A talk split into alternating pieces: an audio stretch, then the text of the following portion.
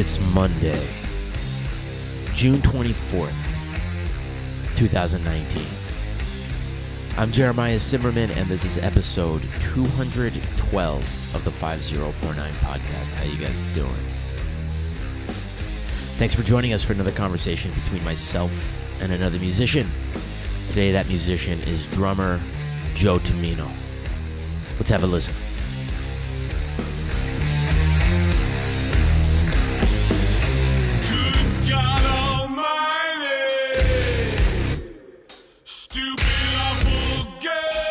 You might recognize the voice. That's King Buzzo.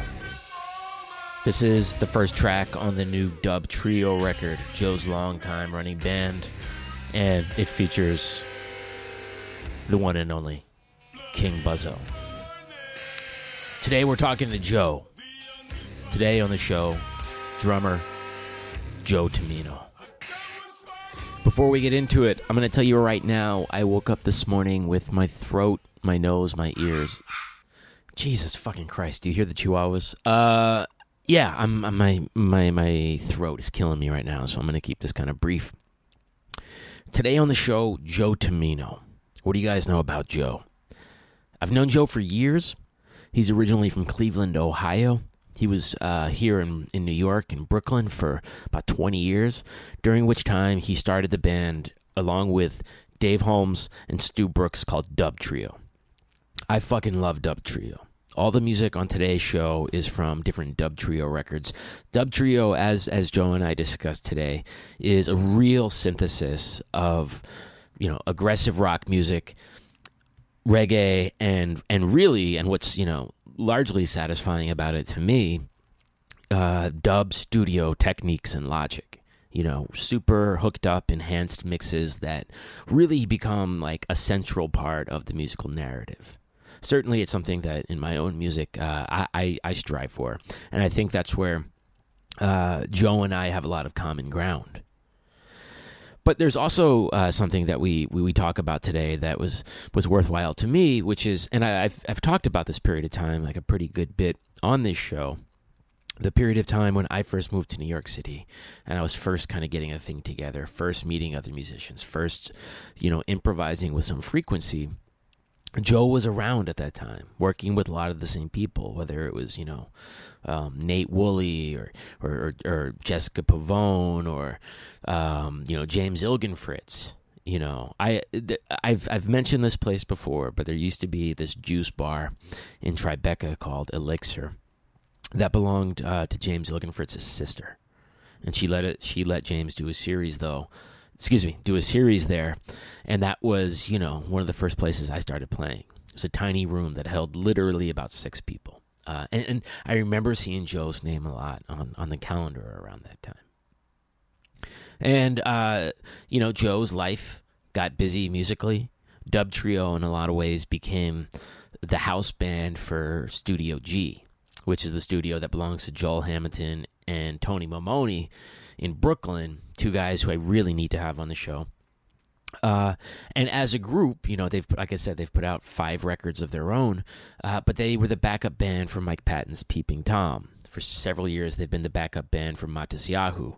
Individually and as session musicians, they've worked with people like Kanye West and Lady Gaga. Uh, so high, you know, pretty high profile shit. Their newest record, which is called The Shape of Dub to Come, is fucking spectacular. As you heard at the top of the show, King Buzzo from the Melvins um, guests on the first track. They've got a pretty good history of that, of having different singers. You know, you know Patton. I think is Mike Patton's done uh, two different, uh, two or three different songs with them. Uh, but the record is just spectacular. It's really, really well executed, dirty, aggressive music, and they're about to go on tour, uh, opening for Incubus so those should be pretty big shows. Um, check out Dub Trio if you haven't before. Go to dubtrio.com. Go to joetomino.com. Joe's very deep outside of music. Uh, he is a wine guy, a food guy, a yoga guy, like all very deeply. And, you know, not the yoga so much, but certainly the wine, the food, and the dub music. Uh, there's a there's a nice bond that Joe and I have, and you know, I'm happy for him. He moved to Cleveland to to do you know to raise his family and be closer to family. Uh, but I I do miss having him around. You know, I, I wouldn't mind seeing more of Joe Tomino. Go to joetomino.com. Check out the new record, The Shape of Dub to Come. It's fucking awesome. Uh, like I said, my throat is on fire. So here is my conversation with Joe Tomino.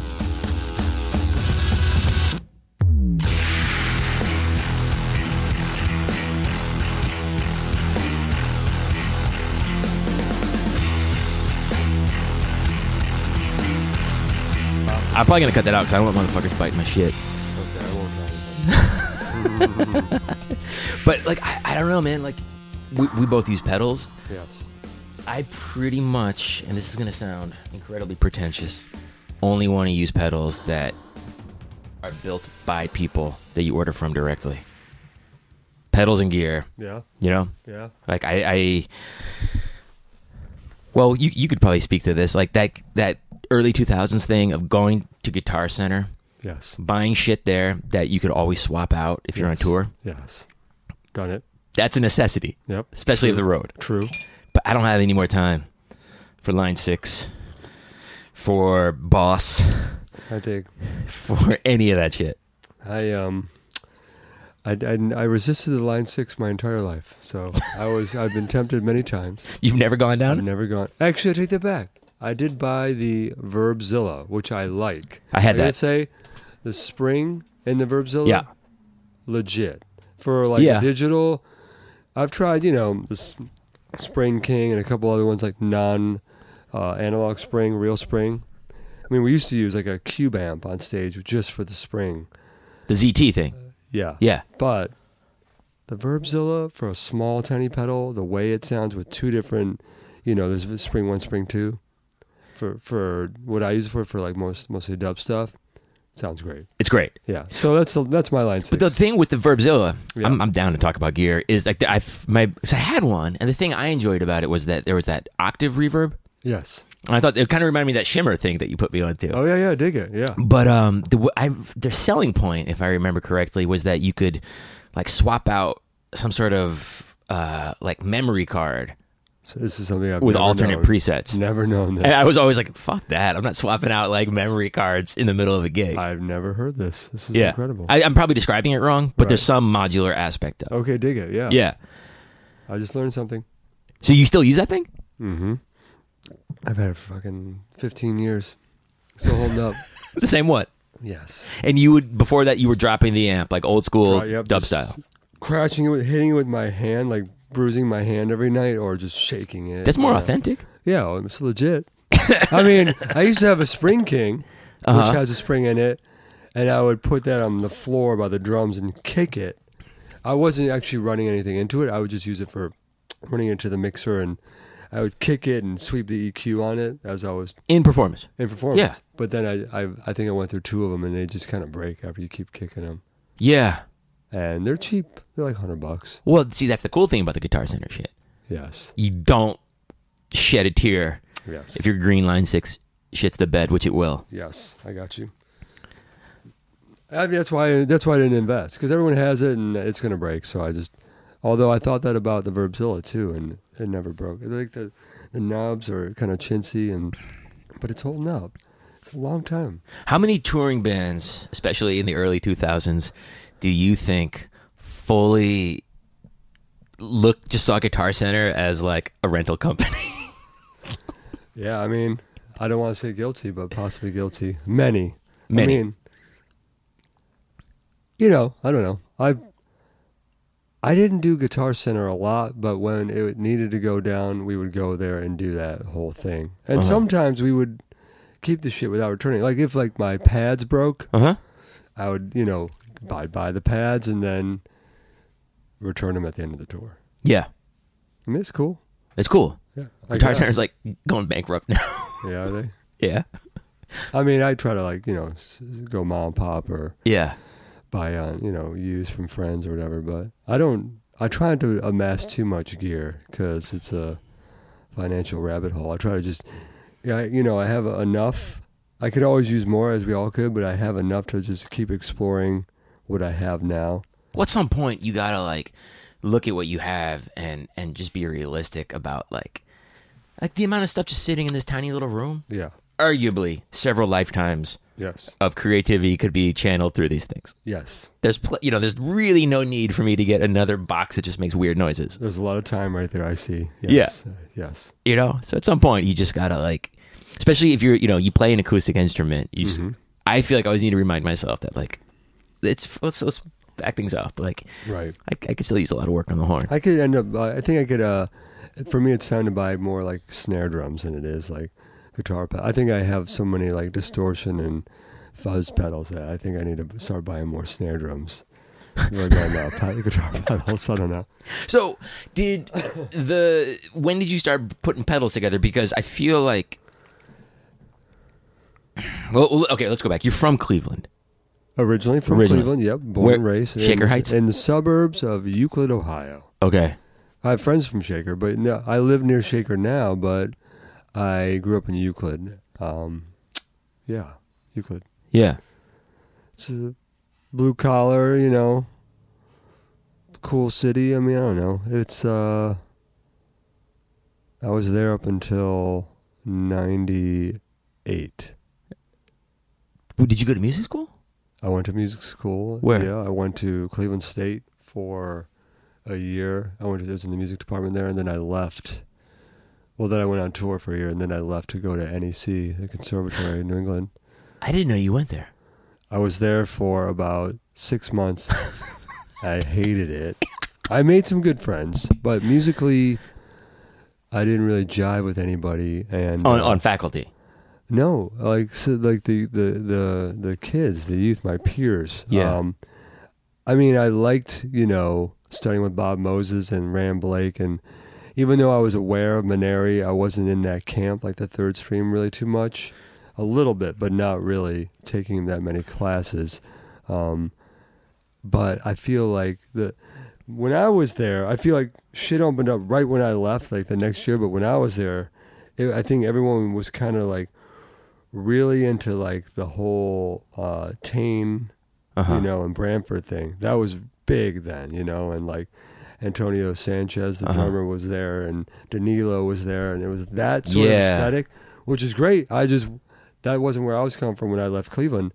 And then the classical guys who I was uh, friends with more, I feel like, than the jazzers. Although I had some great, you know, jazz friends uh, that I made and still have, but um, they were they were just kind of getting into electronic music, but not yet. I remember like hipping a lot of the, some of those guys, not a lot, I'd say a couple of them, to like early electronic music, not Mhm. music concrete, but like sort of modern late '90s electronic music. Well, like that- like uh, Aphex Twin or something. yeah, that stuff, Yeah. and you know some more abstract stuff, but like that stuff, like Aphex and and the like, and uh, and now they're doing all kinds of like you know, not to say that I shaped whatever they're doing. I'm just saying it wasn't that open there yet. And Well, what was, your original intention in going? to- Was there an intention to go to? I feel like it was like to study composition and jazz percussion, you know, just to like become a better jazz drummer and study composition and meet people, network. Although I wasn't too concerned about that, but I guess I was wrong when I when I was there, and I just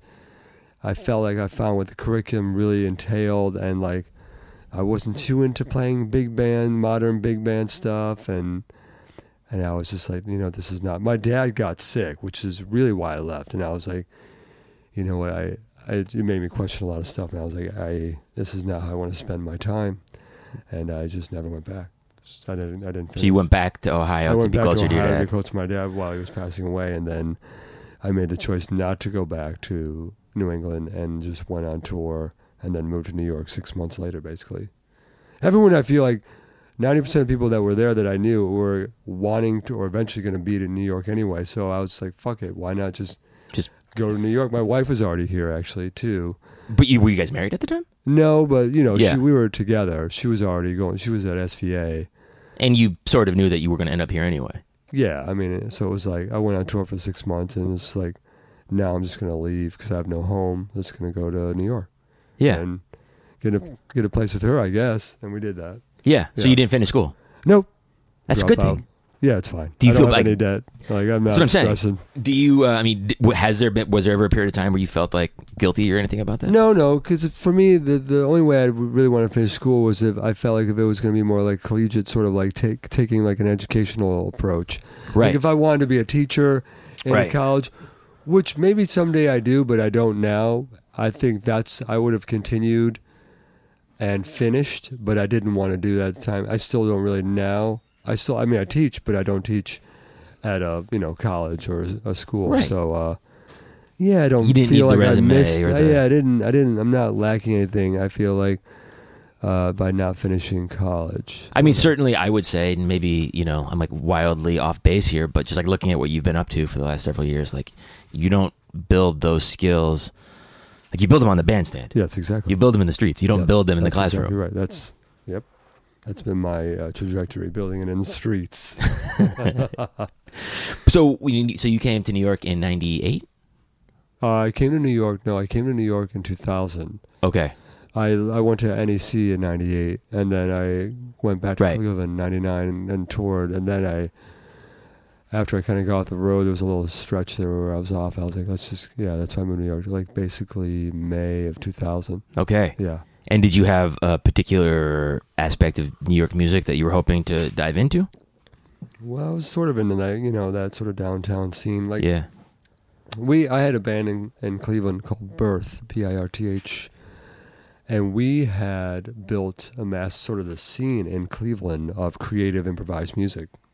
That there was, there was no scene. I mean, aside from the the old school, like the you know, the Ayler and that scene, there wasn't really anybody doing that at that point. And we had built the scene playing that music um, at you know um, venues that are now pretty big in Cleveland that ju- that had just opened up, like in the late '90s. Um, playing that kind of music for uh, fans and building up, like so, like we would bring cats from Chicago or New Yorkers Mm-hmm. who were probably used to playing for maybe 20 or 30 people in the U.S. Mm-hmm. And when they'd come to Cleveland, we'd have a room of 100 packed. We built, it was kind of an anomaly. Like, yeah. It was crazy. Like, it, it was sax bass, drums, electric bass. We all kind of played electronics. This is like late 90s. And we were playing, we were improvised by, like, if I had to just generalize, it was like we were maybe improvised by, like, Squarepusher Mhm. and, you know, Blood Count, Tim Berne Right. and we were fusing these things before it was like the live drum and bass thing was happening or and so it was accessible to people who were into not so avant-garde music but it was also the compositions were heady enough that you know improvisers or people who liked jazz in Sure. Cleveland could appreciate They could find something in it. yeah, it wasn't like um, you know, they they weren't picking it apart like, oh, this is groove based music because it was grooves, but at the time they were, you'd be completely open and you know n- noise or you know playing free improv. So there's something for everybody. So it was kind of crazy that we had a, a scene for that type of music where it was all ages from like teenagers to like you know 67 year olds. You know, Harvey Pekar was a big You got to know Harvey? he was way behind the band. He wrote reviews for Yeah. you know, for Birth, like Downbeat, I think, and you know he's the one who hooked us up with Maneri. He Harvey was a he was a big part of like why Birth kind of succeeded. I feel like uh, um, we did the work too, but Of course. Harvey was behind us. He's a champion. yeah, and he, you know he was really good friends with Josh, the horn player, and What was it? Uh, Josh? Josh Smith, Uh huh. and uh, we um, he would come to shows. I- he never really came out, but he came to some shows. Man, if I could. Anyway, I, I, I regret that I never got to meet Harvey Pekar. Yeah, he's a cat. I went, I went to his house one time. That was a trip. Was it messy? Yep. he's a trip. Yeah. Yeah, he was, um, you know, indebted to Harvey, and I, I respect him. And I, Kind of a I didn't really know him that much. I mean, I knew about the comics, but I didn't really, I didn't, you know, I wasn't really studied up on his history outside of like the jazz stuff and just kind of being aware of his presence. But I later went and dug a little deeper. But I'm grateful for everything that he did for that band. So anyway, go to take it back. When I moved to New York, I had met all these cats from bringing all these cats to Cleveland. Like I knew, you know, uh, Chris Speed and like all those Mhm. guys, Jim and Cuong and Saft and you know Brad Shepik and Tim and Michael and all these guys just through birth. So when I moved here, I kind of got gigs right away, kind of. But my intention wasn't just to try to break through the New York scene. Mm-hmm. It was just to come here and be with my wife and play. And I was still touring with Birth and, you know, so it wasn't like I. Yeah, I mean, I think like if you're, you know, I, I moved here in 2002, Yep. and Where are you from again? Atlanta? no, I grew up upstate, lived in Atlanta for a while. I moved here. I kind of bounced around the uh, south a little bit, Athens, Nashville. Yep. But what I was gonna say, uh, and is that I moved here with like very specific ideas of what I wanted to do, Yeah. and then just immediately realized that if you're an improviser in New York, the world's kind of your oyster. Yep. There's a million people to play with, all kind of coming from different places. True. Doesn't mean you're gonna make a lot of money. Exactly. Doesn't mean the the uh, the concerts are gonna be these grand events.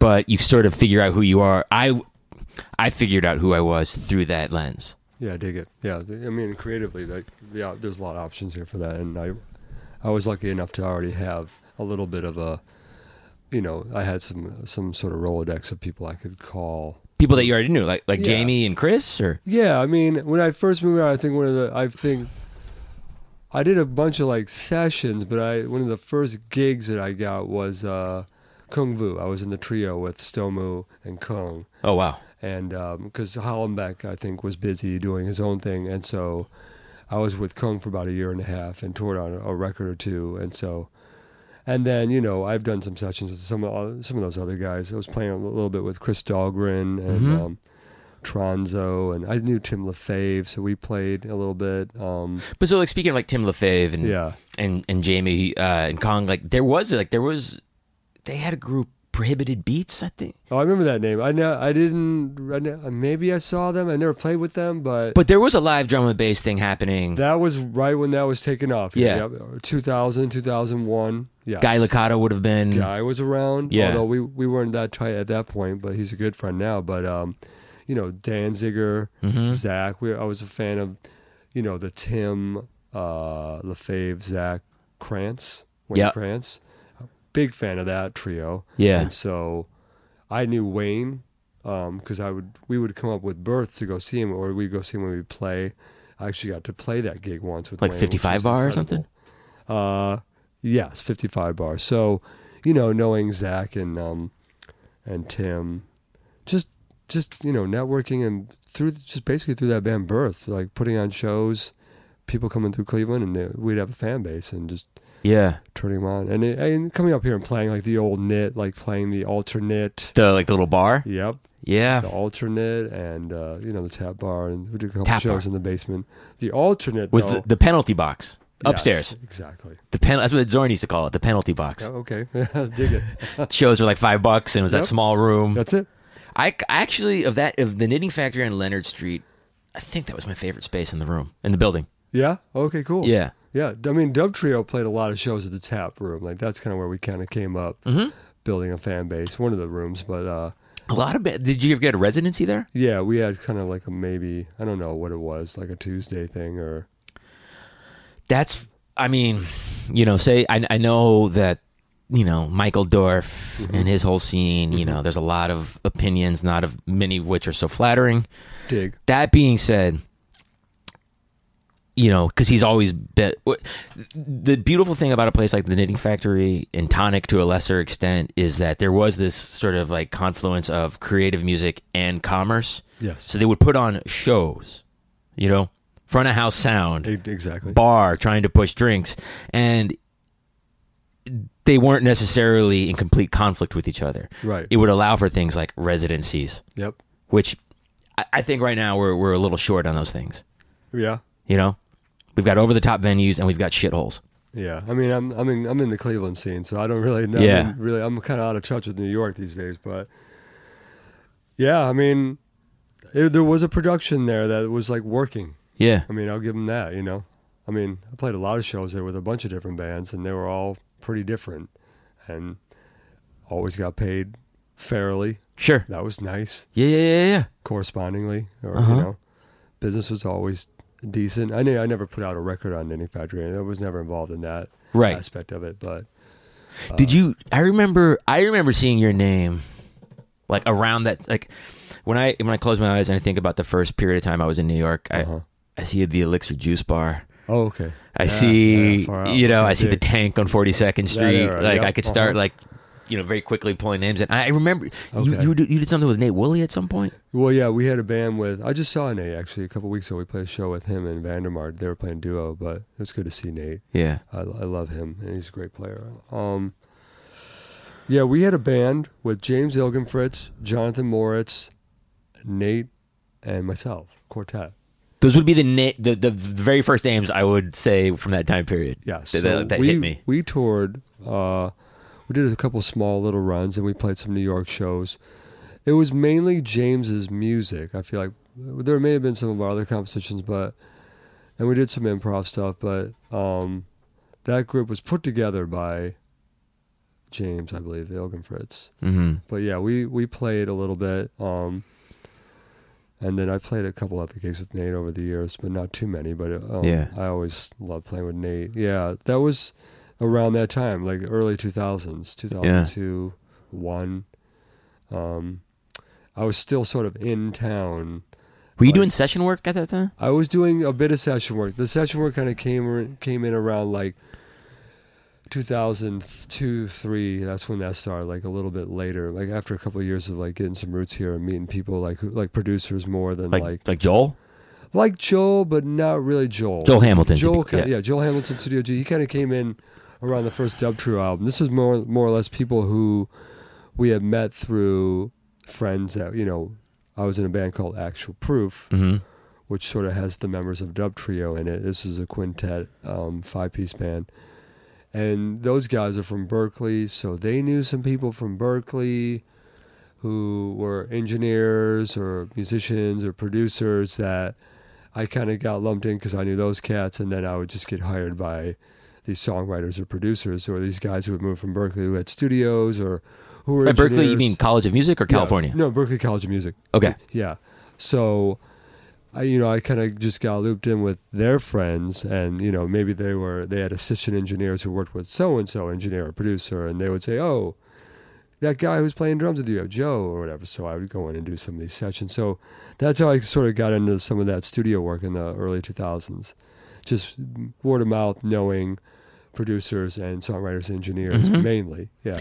I mean, I will say this: like, I, I, I feel like a lot of being successful in that world, or just staying busy in that world. Yes. It's a lot of there's a lot of things, but certainly being someone that people want to be around Oh yeah. seems like a big part of no, it. I think that's it goes of you know any sort of like uh, music where you're like you know t- on tour or you Yeah. know in the studio. It's it's all about that you know relationship and being someone you know. I don't want to say pleasant, but just professional, but a good attitude. Yeah. I mean, because I mean, you're not, you might not, you might be able, you might be great, but you might not get the call back because there's a gazillion great players here Right. who could probably do the job, especially if it's studio stuff. If you're talking like improv stuff or something very niche to whatever you might be able to bring to the table, you might not get that call back if you're a dick. Yeah. I mean, and I wasn't trying to like please be. I was just being myself, and Yeah. I'm not like the greatest. I wasn't the greatest studio drummer. I'm still not. I mean, I'm just. I was just someone who could, you know, had a who had you know a facility and some skills and could take orders well and had no real ego and was willing to just. I was young. I was willing to try stuff and maybe it worked, maybe it didn't. I seem to you know have somewhat success at that scene for a while. I mean, the other thing is if you're not in town, you don't get the calls either. Right. So eventually, it's like, oh, dude, sorry, I'm out. I'm sorry, I'm on tour. Sorry, I'm on tour. yeah, and then at some point, is Joe the guy that's always out of town? yeah, then you don't get the calls. Right. it's funny. I've known people in New York, like you know, really solid musicians, who quietly move away. They don't want people to know that they've moved Oh, somewhere okay, because they're scared of the the call, the phone stopping ringing. Oh, dig that. Okay, right, right, right, right. I mean, I had like some anxiety about moving away, but yeah, it was, t- you know, for me, it was time. Fifteen years or whatever. man. I mean, just on a side note, all Yeah. like right now, everyone's moving away. This is true. It's Like a lot of my- all the people I know are moving away. Very few people I know here are still. I mean, I ju- all I say, yeah, a lot of people are moving away or have moved away. Yeah. Um. Maybe that's natural. Maybe like you hit a certain point in your life, like age, and you start seeing people kind of peel off. Yeah, I guess so. But like right now, like the main numbers I look at in my phone to like, I'm like, oh, they're Like if this was you know 20 years ago, their area code would have changed. Yeah, I think. I don't know. For me, you know, it was just time. Yeah. I mean, Well, so I remember an- another way I sort of knew you peripherally uh huh, was I used to work with my good friend John Petro, uh huh. who he had this band, The Cloud Room, hmm and they were doing sessions at Studio G. Yep. And so I knew Tony Maimone, Tony's the man. I Tony- talked to him this morning. Tony Maimone of Pere Ubu. Love Tony. The Our great. kids were best buds growing up. Yeah? Yep. I met Tony. This is another weird way it kind of ties Yeah. back to you, but I remember uh, hanging out at Botanica one night Uh-huh. when Tony was DJing. Botanica, which for you nerds out there, 47 East Houston Street. Tony DJ and love it. Tony DJing, 47 East Houston Street, the original location of the Knitting Factory, now a bar. Now, to triple down on the nerddom right upstairs is Estela. anyway, uh, I was I was talking with Tony and, and Petro, and I said something about like, yeah, man, I, you know, some people say that like Chipotle, Subway, like there's like variation in like that. You can there's like ones that are better than others, and like with the straightest face, he goes the, the the Subway right over here on Houston Street is the best Subway in New York. The Italian BMT that they make there is better Oh, than shit. anyone you'll get anywhere else. Totally Tony. Oh, he's great. I mean, I love Tony. I, I, I spoke with him this morning. I, we were going to go out for coffee. I mean, we used to live around the corner from each other, Yeah, and we were from different generations, so I didn't really know him when I was in Cleveland. He had moved away in like '84 or whatever, but uh, that's right. He's from Cleveland originally. right? yeah, yeah, Pere Ubu, right? Yeah, So we we just became like really good buds after like you know, Dub Trio got into that whole Studio G scene with Joel, but Tony is just a, a homie for life. yeah. I love him. Tony Maimone, Yeah, bass player extraordinaire, co-owner of Studio G, awesome. Greenpoint, dad. Brooklyn. He's that cat is an ins- inspiration. Yeah, Biking his kid to work over the bridge, going swimming every day, playing the shit out of the bass. studio, playing the mercy, Yeah, respect. respect. Yes, sir. Yeah. Yeah. So, all right, all right. So the Dub Trio, which was is you, Yep. Dave, Dave Holmes, Stu Brooks. Stu Brooks, When so you guys first started playing like playing together in in this other group? playing together in this other group called Actual Proof. Yeah. which is um, a band that they had in Boston, um, for, at Ber- or at Berklee, and they moved down without a drummer, and they needed a drummer. And I think there was just we had some mutual friends again through that probably were through birth that I met through birth.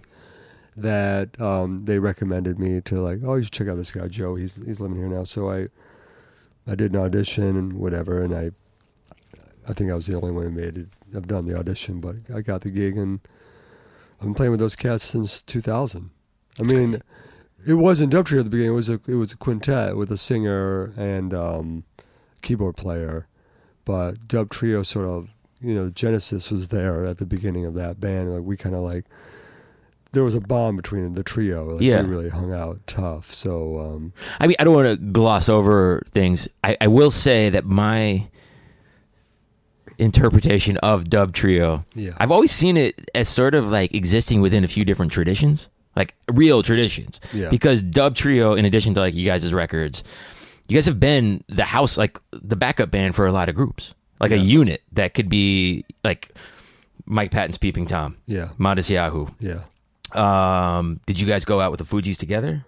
Um, no, Stu was in rehearsals though. Okay. bass player. No, that that was that we didn't go out together, but we've done a, a number of like people's records, showcases. That's like some classic shit, though. yeah, it's cool. Being like a wrecking a crew kind of thing. Yeah, Yeah, yeah, no doubt. yeah. Uh, I think we could have been exploited more when we were younger. Like, Yeah? But, uh, but we were doing our own thing. You know, we were hustling, trying to make our own music. Um, Well, so there, okay, I, I, and then the way that from the first time I heard Dub Trio, yeah. it made immediate sense to me as an extension of Bad Brains. Uh huh. And none Uh, of us were listening to Bad Brains, or That's insane to me. had ever really listened to Bad Brains. But I mean, Bad Brains literally is they had reggae, Yep. hardcore, and metal with like incredibly creative arrangements and and riffs. It's it's kind of uncanny. I I mean I had heard the the Bad Brains when I was a kid. I'm not even sure that Dave or had ever really listened to them, but our first album was on ROIR, who Right, put out the first Bad Brains. Then I started listening to Bad Brains. and they're the greatest like band ever. Lucas, you know, hooked me up with their catalog, whatever they had, you know, and and you know, love Bad Brains. We played a number of shows with them, like closing down CBs with them. Played 9:30 with them. We played 9:30 on election night, the night Obama was elected. That must have been I just saw a recent video of that. It was all distorted, but it was just 930 Club in DC. Yep, 9:30 in DC. That was, and we played you know so out west with them. But yeah, so very similar band. I mean, Well- obviously we don't have vocals. No, but I, I, I actually, what? Let me, let me. I, I hear it as an extension, but also a synthesis. Because with Bad Brains, the reggae and the hardcore were always separate things. Yep. Like song to song, they were separate. And to Mm-hmm. me, what Dub Trio does is infuse those things. Yeah, they're together. They're they're definitely in one. I mean, it, to to for us, it's not about. I think, um, if I just go into it a little bit, I guess. Hence the name Dub Trio. I think we we're not completely keeping it synonymous with uh, reggae. Right. You know, it's we we look at the word dub more of like um like a compositional sort of tool, a way to approach you know uh, the songs uh, compositionally Mm-hmm. um, like doing versions of tracks, you know, in the in the traditional dub sense. It doesn't have to be synonymous with reggae, you know. It's so a mixed concept. It's a mixed concept, exactly. It's taking the studio, the original concept of what they were doing in studio, and applying it to kind of like whatever genre like we're writing in, uh, or whatever feel the tune has, you know. But and like every performance that we do live is a different version, a different dub. It's always going to be different. There, there's song structures, but uh, you know, inherent in that, there's the freedom to, uh, you know, arrange the track differently, add, add the effects, or like, Mhm. you know, yada yada yada. Keep open sections and have cues. It's as if we're playing the the you know, playing uh you know, like when we do the studio tracks, we approach them sort of like um, like how uh, they would back in the day. Like we play through and have all the content there, and then we shape the competition post, you know, in the box, outside the box, playing the mixing board, you know, drawing in automation in the computer. We we we did some with tape back in the day. Um, I'll so, say that yeah. if it, to me, the fact that King uh, King Tubby, yeah, scientists, yeah, Scratch Perry, like the fact that those guys aren't spoken of in the same way that like Stockhausen is spoken of Yes. is one of the great testaments to racism. Oh, I dig. You know, the Yes. fact I mean, what eh, those guys are every bit as heavy and just groundbreaking as any electronic composer you've ever heard. Without a doubt, my friend, there wouldn't be any of that stuff. Like in in theory, like the you know the dub, the version is the genesis. It's the beginning of what a remix is. It's like, let alone what they were doing with it, what they had instrument wise, like, you know, um, making their own stuff and building their own stuff and having nothing and what they did with nothing goes back to like use what you have. You know, it's, It's- like what they did with that stuff changed everything. Yeah. Period. Yeah. And then so then I look at these like like pedals and shit I've sitting around me and I feel like a jerk. you know what I mean? Mm. Like I'm not operating. at a te- at a- at a- I'm a speck of, I'm a cockroach next to those guys. I mean, You know? respect to those cats for sure. Yeah. Yeah. When so I mean dub music is really like it's a deep deep deep tradition, deep undertaking. It is like any other tradition which is you don't just pick up, you know, start fucking around on the fader. Nope. Like you've got to be in it. I mean, it's funny. Like the first time I became aware of dub, I was playing in a reggae band in Cleveland, and they were like, "Oh yeah," and then we'll do some dub sometimes, and I had no idea. I wasn't. I. I mean, I maybe knew Bob Marley Right. and maybe Shabba Ranks or something, and so. I was I couldn't get it. They were like, you know, they were like, "Oh, you'll just hear it, you'll get it." And so I just remember going to the guitar player's house who had, you know, a plethora of dub albums, like actual vinyls, and just going over there and smoking tons of weed. Mhm. And he would just put on these, you know, sides of like classic dub records. And eventually I got it. Like I was, because, you know, I wasn't too much into production at that point. So then I was like, okay, this, and then I became completely infatuated, and it's been a huge part of my life ever since. What what do you what what what where where what do you recall being the thing where all of a sudden you heard it? That's a good question. I mean, I was probably under the influence of so much ganja at that point. I, it was no, um, God. Well- I, I just remember like maybe like listening to some Prince Far I or some Uh-huh. Oswald, and then hearing sort of what they were. I guess what became apparent was me to me was, you know, l- listening to songs and then what they did to the manipulation with the vocal. Mm-hmm. I'm like, oh fuck, where's the vocal at?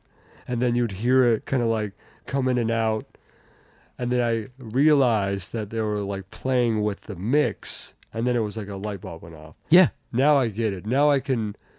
I didn't have any effects at the time, but I I had the freedom on the bandstand to stop playing, if I wanted to. You know, just to like create a version, create a dub. You know, like It's the it was like a light bulb moment went up, and then you know, that kind of like informed other decisions in in my life. Uh, you well, know, you I mean you hear like with any music, you know, there's tropes. So yeah, you know drummers you know when when when there's a, a a new bar they'll hit a crash cymbal on the on the one you know that indicates you know punctuation. Yes. well in dub maybe they'll drop a spring reverb and it's that same thing. It's like exactly, yeah. Exactly. and once you start hearing that shit or you know the fade you know you'll hear the delay kind of you know trail out and then you know boom on the next measure it's gone. Like these are totally like just the the, the language of the thing. Compositional moves, right?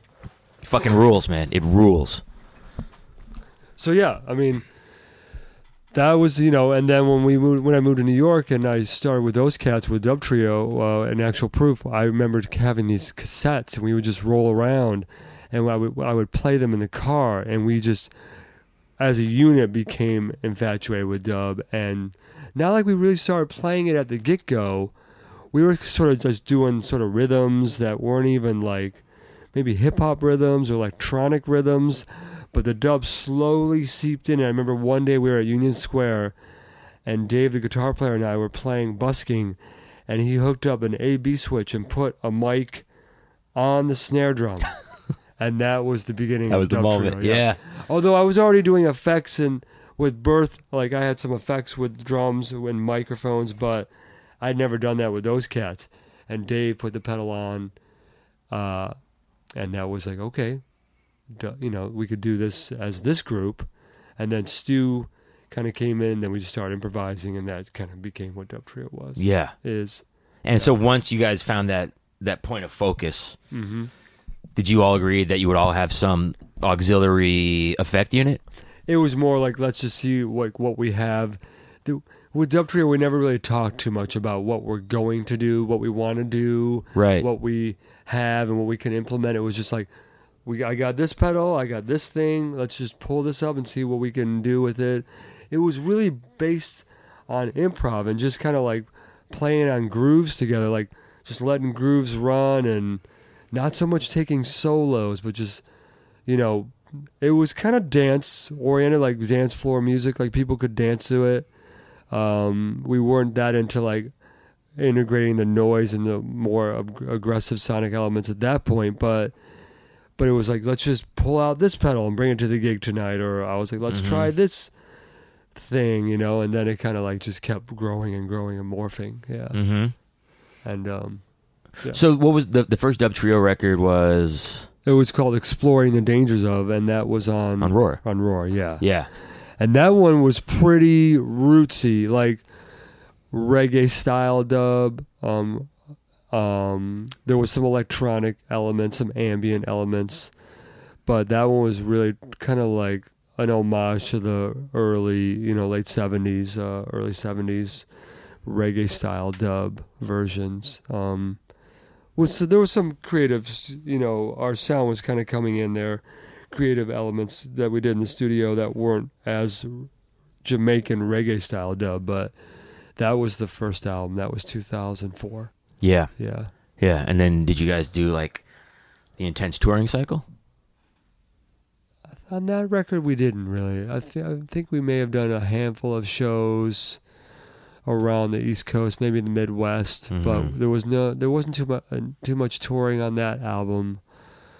I think the first time we went out, we went out and we played with Soulive. This is when Soul Oh, Live, shit. before they had actually broke. Right. And you know, Soulive. Yeah, we were. St- it was inside enough that you know you could still like kind of groove to it and dance to it, and there wasn't there wasn't really any heavy elements. Uh huh. So the Soulive crowd kind of got it. I think, and the next big that was a, sh- a shorty run. The next tour that we did that was a big tour on that album was um, we went out with Meat Beat Manifesto. Oh wow. Yeah, and this is probably like 2005, and uh, Jack Dangers, and he, you know they had the whole like four guys on stage with like 15 keyboards and electronic drums, and I remember like trying to fit in these clubs like in front of their gear every night. It was super rock and roll, but yeah. and then you know they kind of like their audience could kind of get it because you know Jack and Meat Beat was sort of there was some roots in dub there, and it was electronic, and we were kind of influ- influenced by electronic music at that point, and from there it just started growing. Like we went out with Gogol Bordello. Oh, but that was a trip. That was really fun. Yeah, I mean, this is before they had really broke through, but they were packing out like you know 500 seaters and playing for their fans who were super, you know, amped and loved. I mean, those guys Day. put on a yeah, show. Yeah, they were a great show, and Yeah. so we befriended them, and you know, it was just sort of that whole like Lower East Side scene that we were kind of in, like in you know, like the early 2000s. Did you guys have a practice space on Rivington? We had multiple practice spaces. We didn't have one in Rivington. We were we were early Williamsburg, like well, Right. 2000. We were we were kind of rehearsing over here, sweatshop, and there was Mhm. a couple like other ones that were see some seedy spots. I can't remember where they were, but yeah, shitty. yeah. Running spots. Even we would come into the city and go to like Euphoria, paying way more money than we ever made to rehearse. That's a good feeling. Yeah, it's awesome. Yeah. cool. and then was this around the time you guys started hitting up the G Studio G? Yeah, we hit up G with G um 2003 uh through some recommendations and then I didn't even know that, you know, Tony was there. Uh, I we had a bunch of mutual friends, but um through Joel who did the record, who did that first album. We've done all of our albums with Joel basically up until the last one and um yeah, so that was 2003 2004. The old G that was at the corner of uh Union and Metropolitan Mm-hmm. which is still there. Lawson uh, has a studio there, it, but it's not called Studio G anymore. Obviously, You know, Studio G is in Greenpoint, but um, the new one. But uh, yeah, that was around that same time, 2003, 2004, and I just remember having the best time making that album.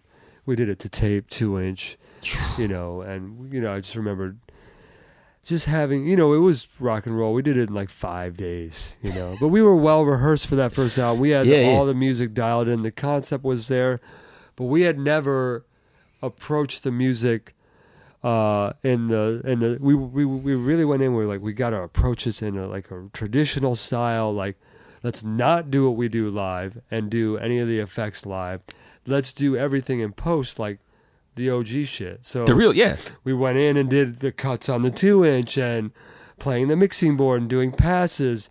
There was some automation, but you know, tweaking the knobs on the you know the boxes like live, like because you know Joel and Tony have so much outboard gear. It's a it's a blessing. But I mean, that process, like, were you guys? we- Would it be like Joe, take a turn at the board, or were you guys Yep. all? Yeah, Dude, that's.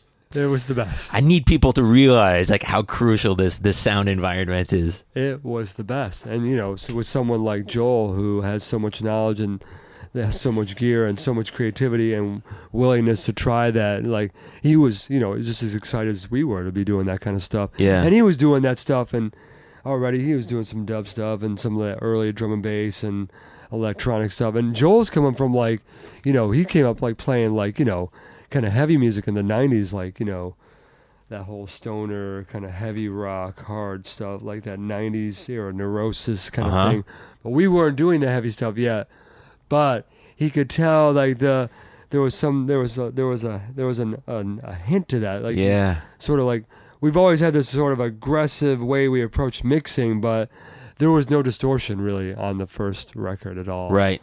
you know, if it was, it was just like some gain on the bass, Sure. you know, to make it furry. But there was no conscious like we're gonna go heavy on this one. Uh, that didn't come into the next record. And what was the next one? That was the next one was on uh, ROIR as well. That was called New Heavy, right. and uh, New Heavy uh, again done at Studio G. Two years later, I think you know the reason why we started doing heavy stuff.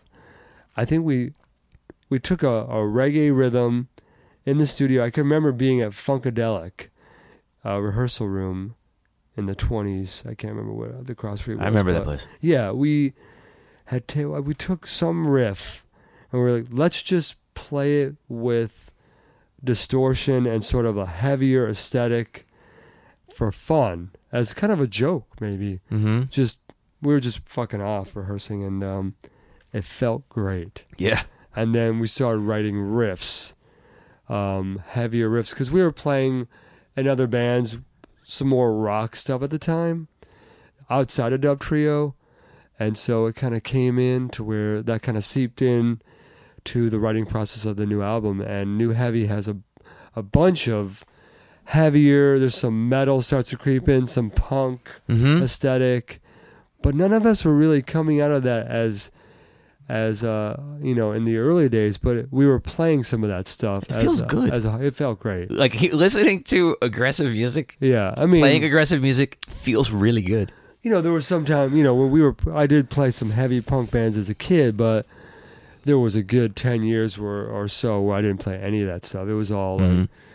jazz or like um, improv or whatever. It was not not too much heavy stuff. And same with Dave and Stu, like drum and bass, hip hop. So we, we took a big break from playing that, and it kind of came in. Uh, it kind of came in right around that time, 2005, six, Yeah. to to the Dub Trio. Came, Yeah. and it's it's just kind of kept going with that ever since. And that was around the time you guys started playing with Patton. Yep. Uh, the, the that actually that album has the first song called "Not Alone." Right. that Patton basically took uh, and did a remix for his the Peeping Tom album, and Peeping Tom, that album came out right around the same time, and um, it's We're Not Alone and Not Alone, and it's the only difference is just you know uh, it's just a, a mixed version. I think Dan the Automator did the We're Not Alone, and we did Not Alone, Uh huh. and um, there's actually a very subtle difference between the mixes. Yeah, I didn't hear a lot of difference. I like our mix better. Just saying. but, um, no disrespect to. I mean, it's just a different version. But Yeah. uh, uh, yeah. And then Peeping Tom, the first gig was Conan O'Brien, and I I think remember that. yeah, I think you know we were we had just finished a tour within a day or two, and our manager was like, you know, Patton's coming to town. You guys, are you guys available? Do you want to do this Conan O'Brien gig with him? You know, it was like you know eight piece band, and we were like, of course. So um, How did you get hooked up with Patton originally? I think it was through Saft. I think I had asked Saft for a for uh, Mike's contact Uh huh. because we wanted to do a track with vocals, and we were like, I don't even know how Mike's name came up, but I just emailed him, Yeah. and he knew of Dub Trio through however, and he's like, sure. And so uh, Jamie, you know, contacted him, gave me his number, email or whatever, and um, we reached out. and It was super easy and and uh, it made sense, and he was just you know, and so you know, like I said, that first gig was Conan, and oddly enough, Had you played on TV before? um, never on national TV Okay. that big. Uh, never like a you know, some sort of like late night show. That was the first one, and uh, Dave couldn't do it because I think at the time he may have been illegal here, and so Joel Because he's Canadian. Because he's All Canadian. right, just to be clear. Yeah, Just to yeah. be clear. No, no, right, right, right. Citizenship. Yep, yep. Now it's all good, but Yeah. um, Joel actually did the gig. That's right. Conan. Yeah, Joel did the, play guitar on that that um, first show, and then you know Mike was happy with how that went, and he asked us to basically be the backing band, and we toured with Peeping Tom for about two years. You know, sort of did international touring around that record, like around that time, 2000. Was that the first time you guys operated as someone's like backup band? Um, on a touring level, yes. We have done it. We did a bunch of like small little runs around tri-state and Uh-huh. a bunch of like showcase shows and recordings. But as on an international or a larger national touring scale, that was the first time we had done something like that as Yeah. a trio. Yeah, Yeah. yeah, with Patton. And was that less stressful than the self book tour of where you guys oh, were? fully. I mean, you know, obviously with Pat, you know, there was already all that stuff behind it. And, you know, tour manager, monitor engineer, front of house, you know, merch, uh, traveling in multiple buses. Mm-hmm. Very nice to go. I mean, we cut our teeth and paid our dues. Like, Yeah. grinding from 18 years old up until whatever we were at that point, 25 or something, six. But uh, yeah, that was nice. That was a nice change. Grateful for that. Uh huh. Drum tech, maybe at one point. Drum tech. Yep. that was the Oh, first time I had boy. Drum tech. I don't know if it was every tour, but we had a drum tech. Europe. Um, we had a drum tech who I think was the drum tech for Terry Bozzio, Are you serious? which is pretty cool, and maybe Lombardo too. Yeah, rock and roll. So The dude. great. It was, it was the Lombardo, best. the Oh, dude, the man. the dude. I remember seeing. I taught him how to slice smoked fish one time. Oh yeah, far out, Yeah. right. I remember the first time I ever saw Patton. I was a I was a Faith No More fan. Never listened to any of that other stuff like Bungle, uh, Phantom. I I no one ever really turned me on to it, and um, I saw them because I won tickets maybe, and I was just a Patton fan.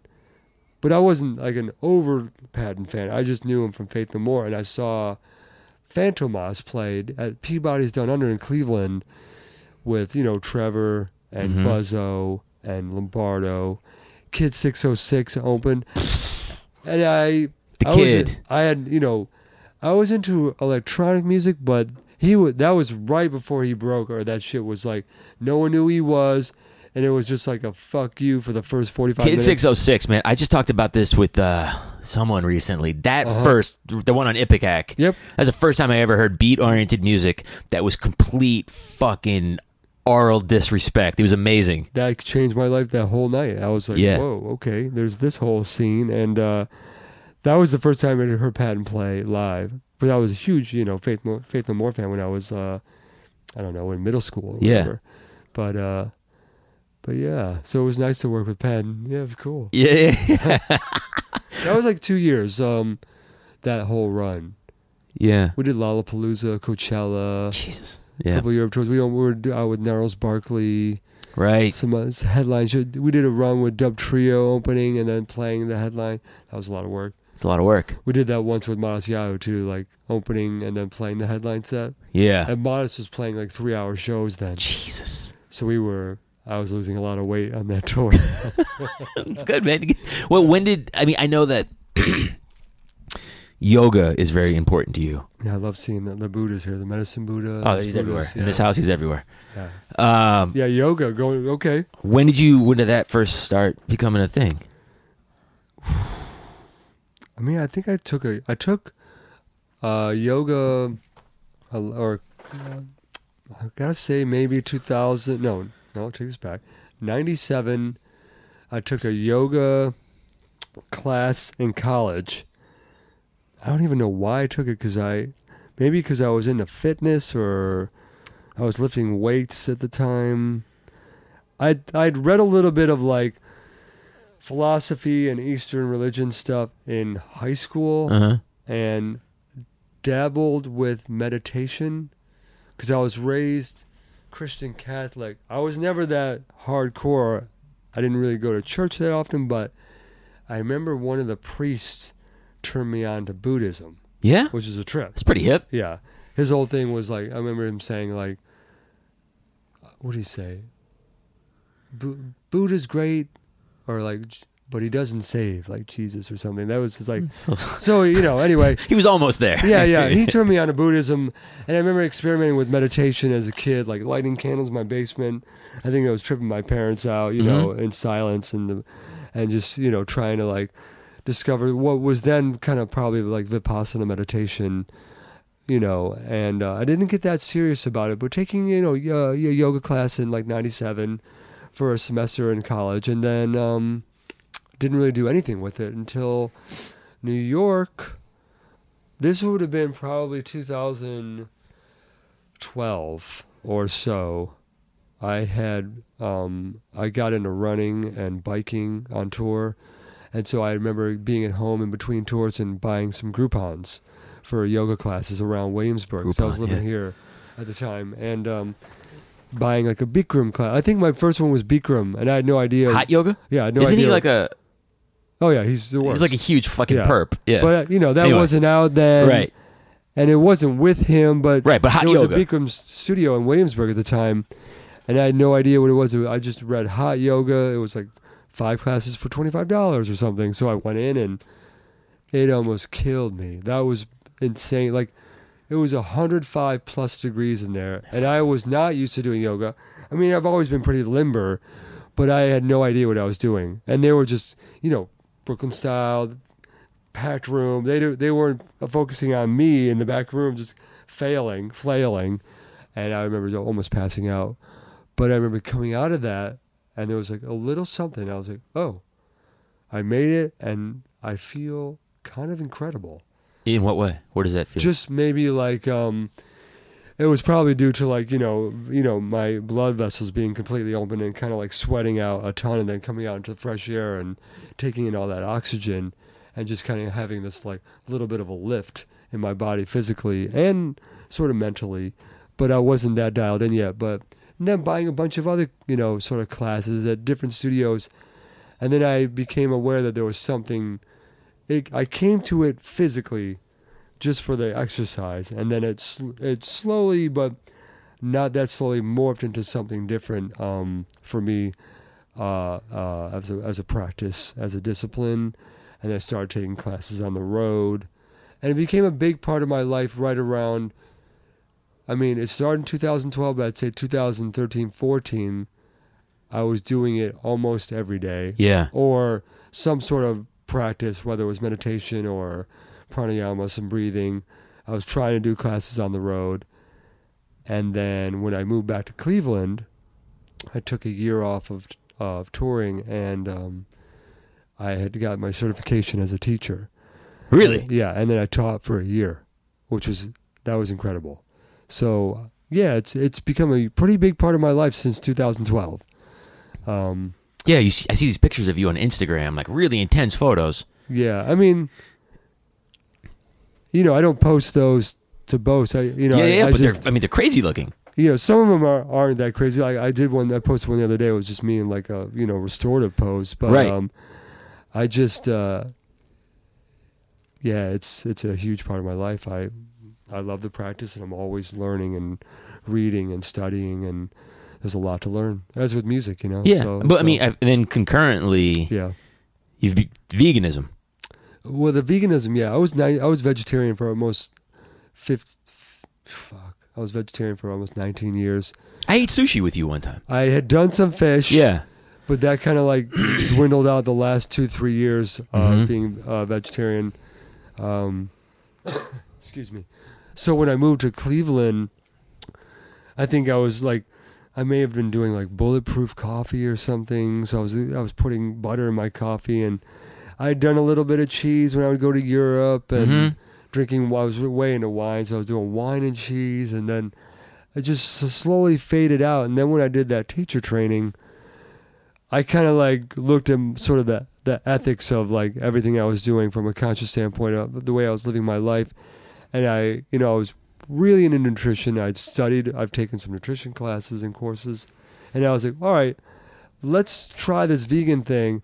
I got my blood measured, was very aware how how I was physically um, in my body, and I tried the vegan thing the entire time I did the teacher training for about three and a half months, and then I got my blood levels measured afterwards, and I was very conscious of how I was feeling uh, physically once again because I was you're very dialed in that whole teacher training Mhm. um, journey, and there was nothing. I my my levels were better. My energy levels were better. I wasn't lacking anything. My weight gain was. I actually gained weight, muscle, because I was doing a little bit more working out at the time. And I was just like, I don't, I don't need. I'm not lacking in anything uh, physically or metabolically. Um, so I just cut out all animal products. Yeah. Um, And and I done- love. You've done that with your family. They've also. Well, my I'm yeah. I mean, I'm the cook at home, so uh, I'm very passionate about food and cooking. So Yeah. I I um everything I cook is vegan, um, and so we eat that way. My wife made the choice to go two years ago vegan uh, on New Year's, so she's been vegan for about two and uh, half years almost, and then my daughter. Just by you know proxy, she just eats what I we cook, and um, she is vegetarian. I mean, she'll Right. have like She'll go to a pizza party. yeah parties. There might be cake or pizza, you know. But at the house, there's nothing animal based. Yeah. And my wife's gluten free, but I'm not, and my my daughter isn't. So we'll eat bread and pasta, but it's so it's pretty mer- pretty much a vegan household, all vegan, and mostly gluten free. So, but yeah, I just you know, for me, it started out as a health thing, and then it led into an ethics thing, and um, Yeah. I don't know, yeah. I try to eat as healthy as possible. You know, it's not all it's not like vegan junk food. I mean, But it's delicious. I mean, because you've Yeah. always been a food guy. Yeah, I've always been food guy ever since the first trip to Europe, like with Cuong and Stomu. I remember Stomu taking me out to a, um, a birthday dinner in Nice or Nantes, I can't remember, but um, I had that aha moment where I was we were eating some fish, and he bought this really nice bottle of wine, and I had that aha moment of the pairing with the fish and the Yeah. wine, and and then from there I just it was all about the food. You know, with Patton too, he was. He's well, he's a huge food guy. Yeah. So I remember going out to eat with him. I couldn't really hang on a financial level, but Right. I was one of the guys in the band who would try to hang, and he knew I was into food, so we bonded on that. And uh, yeah, food's been a big part of my life. Is wine still a part of your life? It isn't as much, but there, there was five years where I was really deep, studying, classes, reading. Ta- I spent thousands of dollars Jesus. on wine. Yeah. You know, I literally almost I want I was, you know, contemplating about the whole somm thing. Man, Take- you don't want to fucking No, I know. Especially as a vegan, it's very is- niche. as like, as like a profession goes, there are Yeah. like the, the the the amount of unlikable people in. I mean, I have some friends who are somms who are like my ride or die, like super deep homies. yeah, I dig it. But in general, there is a lot of douchery to be found in that world. No, I know. I've I've seen it. I mean, Yeah. I I that was one of the things that, that that deterred me from going down that that path. But um, yeah, I think just I music is just more important to me, and I still love grape juice. I just don't uh, drink it that much because I don't really drink that much alcohol.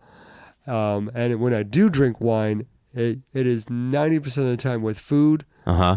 And so these days, my wife isn't drinking booze or alcohol. So if I open up a bottle, It means you're drinking it. that means I'm drinking it. So, and I have a lot of great bottles in my cellar still. You have a cellar. A little cellar. Okay. All right. Yeah. but Yeah. they're, Yeah. they're mostly big reds. And the food that I cook and eat, That doesn't call for a big red. very little big reds. So I'm just kind of sitting on them. So when I do open them, some 05 Bordeaux's or some like, you know, West Coast cabs or this, that, and you know, some Australian Shirazes and some yada, yada, yada. So I, there's, I'm just sitting on them. I'm aware of where they are and their cellarability. Uh huh. So I'll pop them before they, you Yeah. know. But I do appreciate wine. I just don't explore it as much anymore. Um, so yeah, I mean, Yeah. I like. I'm getting Balance. Yeah, it's all Balance. about that. My I whole mean- life is about that. Yeah. Yeah. Yeah. Yeah. Did all right. So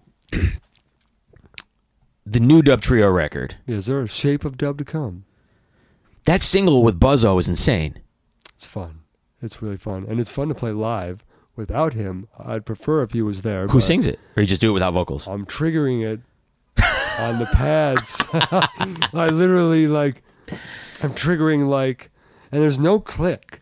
It's a challenge. Like I'm triggering like uh intro and then triggering like verse 1 and then so we'll play like a 16 bar chunk and there's inherent space in his phrasing. Yeah. So we kind of like have to have a good time to like play. there was there was actually one part where in the first verse where I went in and like into like you know my DAW and like kind of like kind of tried to like time align a little bit of the part because it was so loose in a great way, but to play live it was almost impossible. Yeah. But I'm triggering it live. But yeah, that song is fun. But I mean, Buzz as a singer is. He's probably one of my favorite singers. He's the best, and he killed that track. And, Yeah. um, we're, I'm grateful to have him on that track. We are. It's like uh, he killed it, and he was the nicest cat to like, easiest to work with, and we're, you know, he was in the video. Uh huh.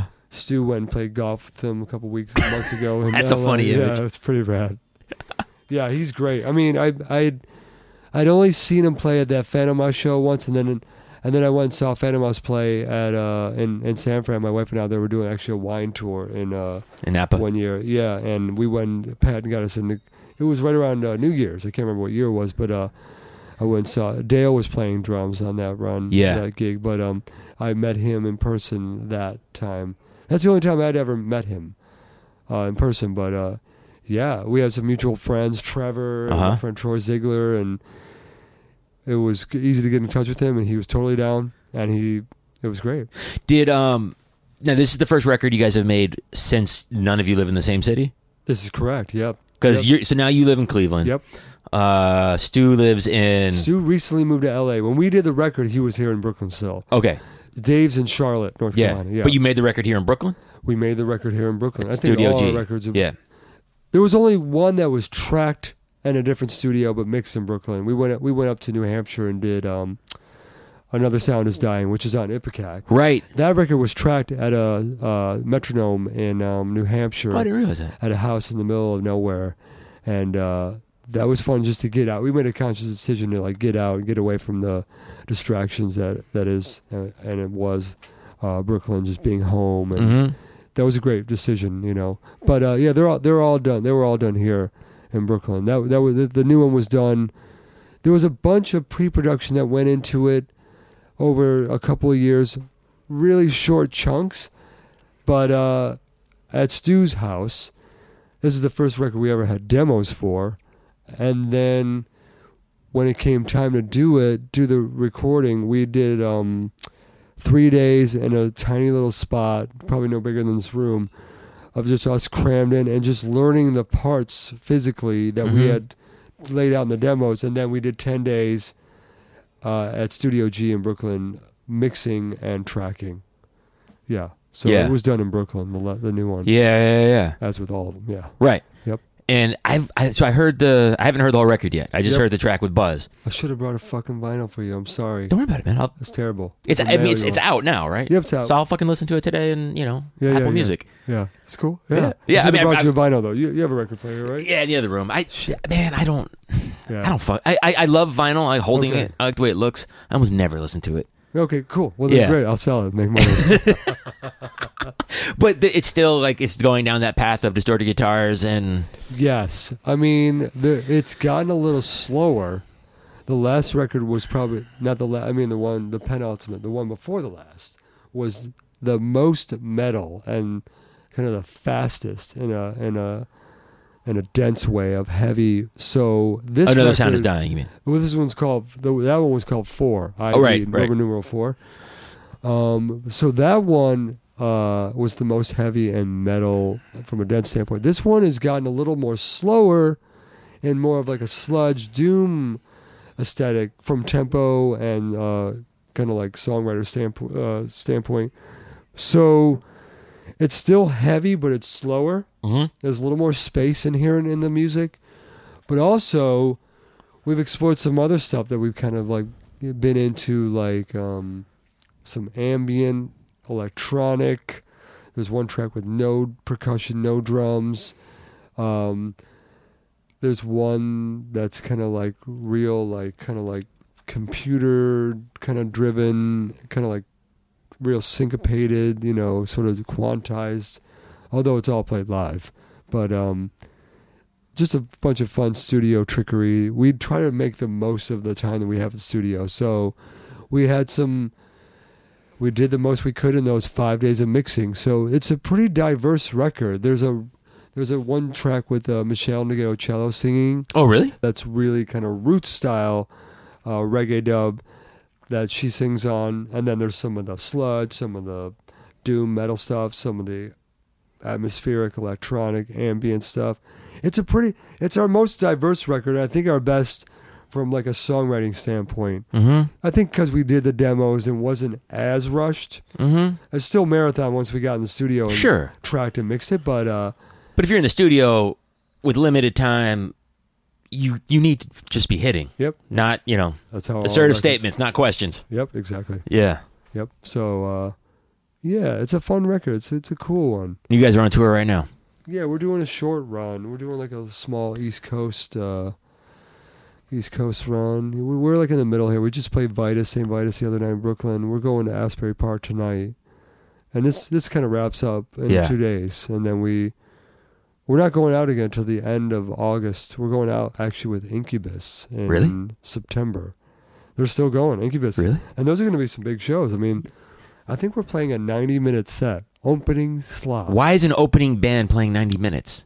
No idea. It's going to be great though. Are Incubus fans gonna agree with that? I hope. Fingers crossed. I mean, I think their fans are going to get our music, so I'm optimistic. A 90 minute set That's for an opening band is a little weird. So It what does that mean? weird. Incubus We've plays for three that. hours, or what does that mean? I have no idea what that means. We'll see when it happens. I mean, I'm kind of stoked to be playing that long as an opening slot. I just Yeah. hope that their fans are going to be patient enough. Yeah, like maybe midway through the tour, the the set becomes 45 minutes. Yeah, we'll see. I mean, we're instrumental still, you know, so it might be like some vocals here and there triggered, but Uh-huh. yeah, we've played a lot of opening slots for a Sure. lot of quite diverse artists. Yeah. and you know usually it's always good sometimes people are like where's the vocals or you know this that and the other but these days it doesn't it doesn't normally happen that way so i think that judging by their music and their fans it should be cool but 90 minutes is a long fucking time For an opening band. for an yeah. opening band to play so we'll see Right. And then just real quick. So Yeah. I saw I saw you in Brooklyn a couple months ago with Sir. Yellowstone Apocalypse. Yellowstone And it seems like in Cleveland you're you're nurturing some new improvisational relationships. Yes. Um, Yellowstone Apocalypse is a duo between uh, myself and Mike Sopko, great guitar player, improviser. This band Yellowstone that we play with is all composed, except for kind of like one track, sort of pretty loosely improv. But uh, it's kind of really slow, stoner vein, doom, uh, drony, uh, duo. It's guitar and drums. Uh, Mike and I also have another band called Togishi, which is a complete improv uh, trio with a saxophonist, this guy Dan Weniger, who lives in Cleveland. We recently put out an album this year, a few months ago, that I um, that I we recorded and mixed. I mixed it and uh, super stoked on it. A small label put it out on cassette, uh, Mhm. LA label, and uh, we're actually going to be doing the first some of our first touring in um, in June. That that band's called Togishi. So Mike and I have been playing a lot, um, just trying to explore what Cleveland. You know, Cleveland isn't my favorite scene musically. Right. I mean, I have a bunch of friends there, and there's some opportunities, but you know, it's not like New York or. I mean, I'm not trying to hustle too hard, but Mhm. I guess I could maybe be getting more GB gigs or like restaurant gigs. But you know, Do you need to be doing those things? mm, kind of maybe I don't know. I still have bills and then mortgage Yeah. and the car payments, but you know, it's all about the balance. So I mean, I'm lucky enough to be able to do all. I mean, look, I mean, most of my life I've played most of my own music and Yeah. made it work. Even if I was for hire, I'm still hired to do what I do Yeah. and so I'm very lucky to have that. Um, so, uh, yeah, I don't know. I mean, I'm still hustling, but Cleveland's cool for to own a house. I have two and a half two and a half acres, and it's like kind of like my drums are set up, and I have a little studio in the basement, and like super stoked on that. Yeah. super lucky to have that. Never had that in New York. 15 years, never practiced on my own drums. Terrible. So and my wife, you know, is, has a job, and we're raising our daughter around grandparents, and it's rad, you know. Yeah. So I still tour. Um, going out, great. yeah, I'm going out again with Matisyahu for a week, even though I'm not really playing with him right now. We're going out next week with him, Stu and I, and uh, you know, like I said, Yellowstone's going to hit. Tokishi's going to go out in June, and Dub Trio's going to pick it back up in This is- August, September. Yeah. You're great. Yeah, yeah, still, still going. Yeah, man. Well, I'm glad you could come over today. Still Long overdue. Yeah, it's been a long time, brother. Joe Tom. Peace, brother. Joe Yeah, Tom. yeah, yeah, yeah, yeah. All right. That was Joe Tom. Joe Tom, as uh, some of us call him. He's the fucking best dude around. Fantastic drummer, sweet guy. And uh, listen to Dub Trio. Do that. Check them out if you're uh, if you're around. They're playing. And that's it. My throat's on fire. I'm gonna shut her down. We'll be back next week. And uh, until then, I hope you're cool. Bye.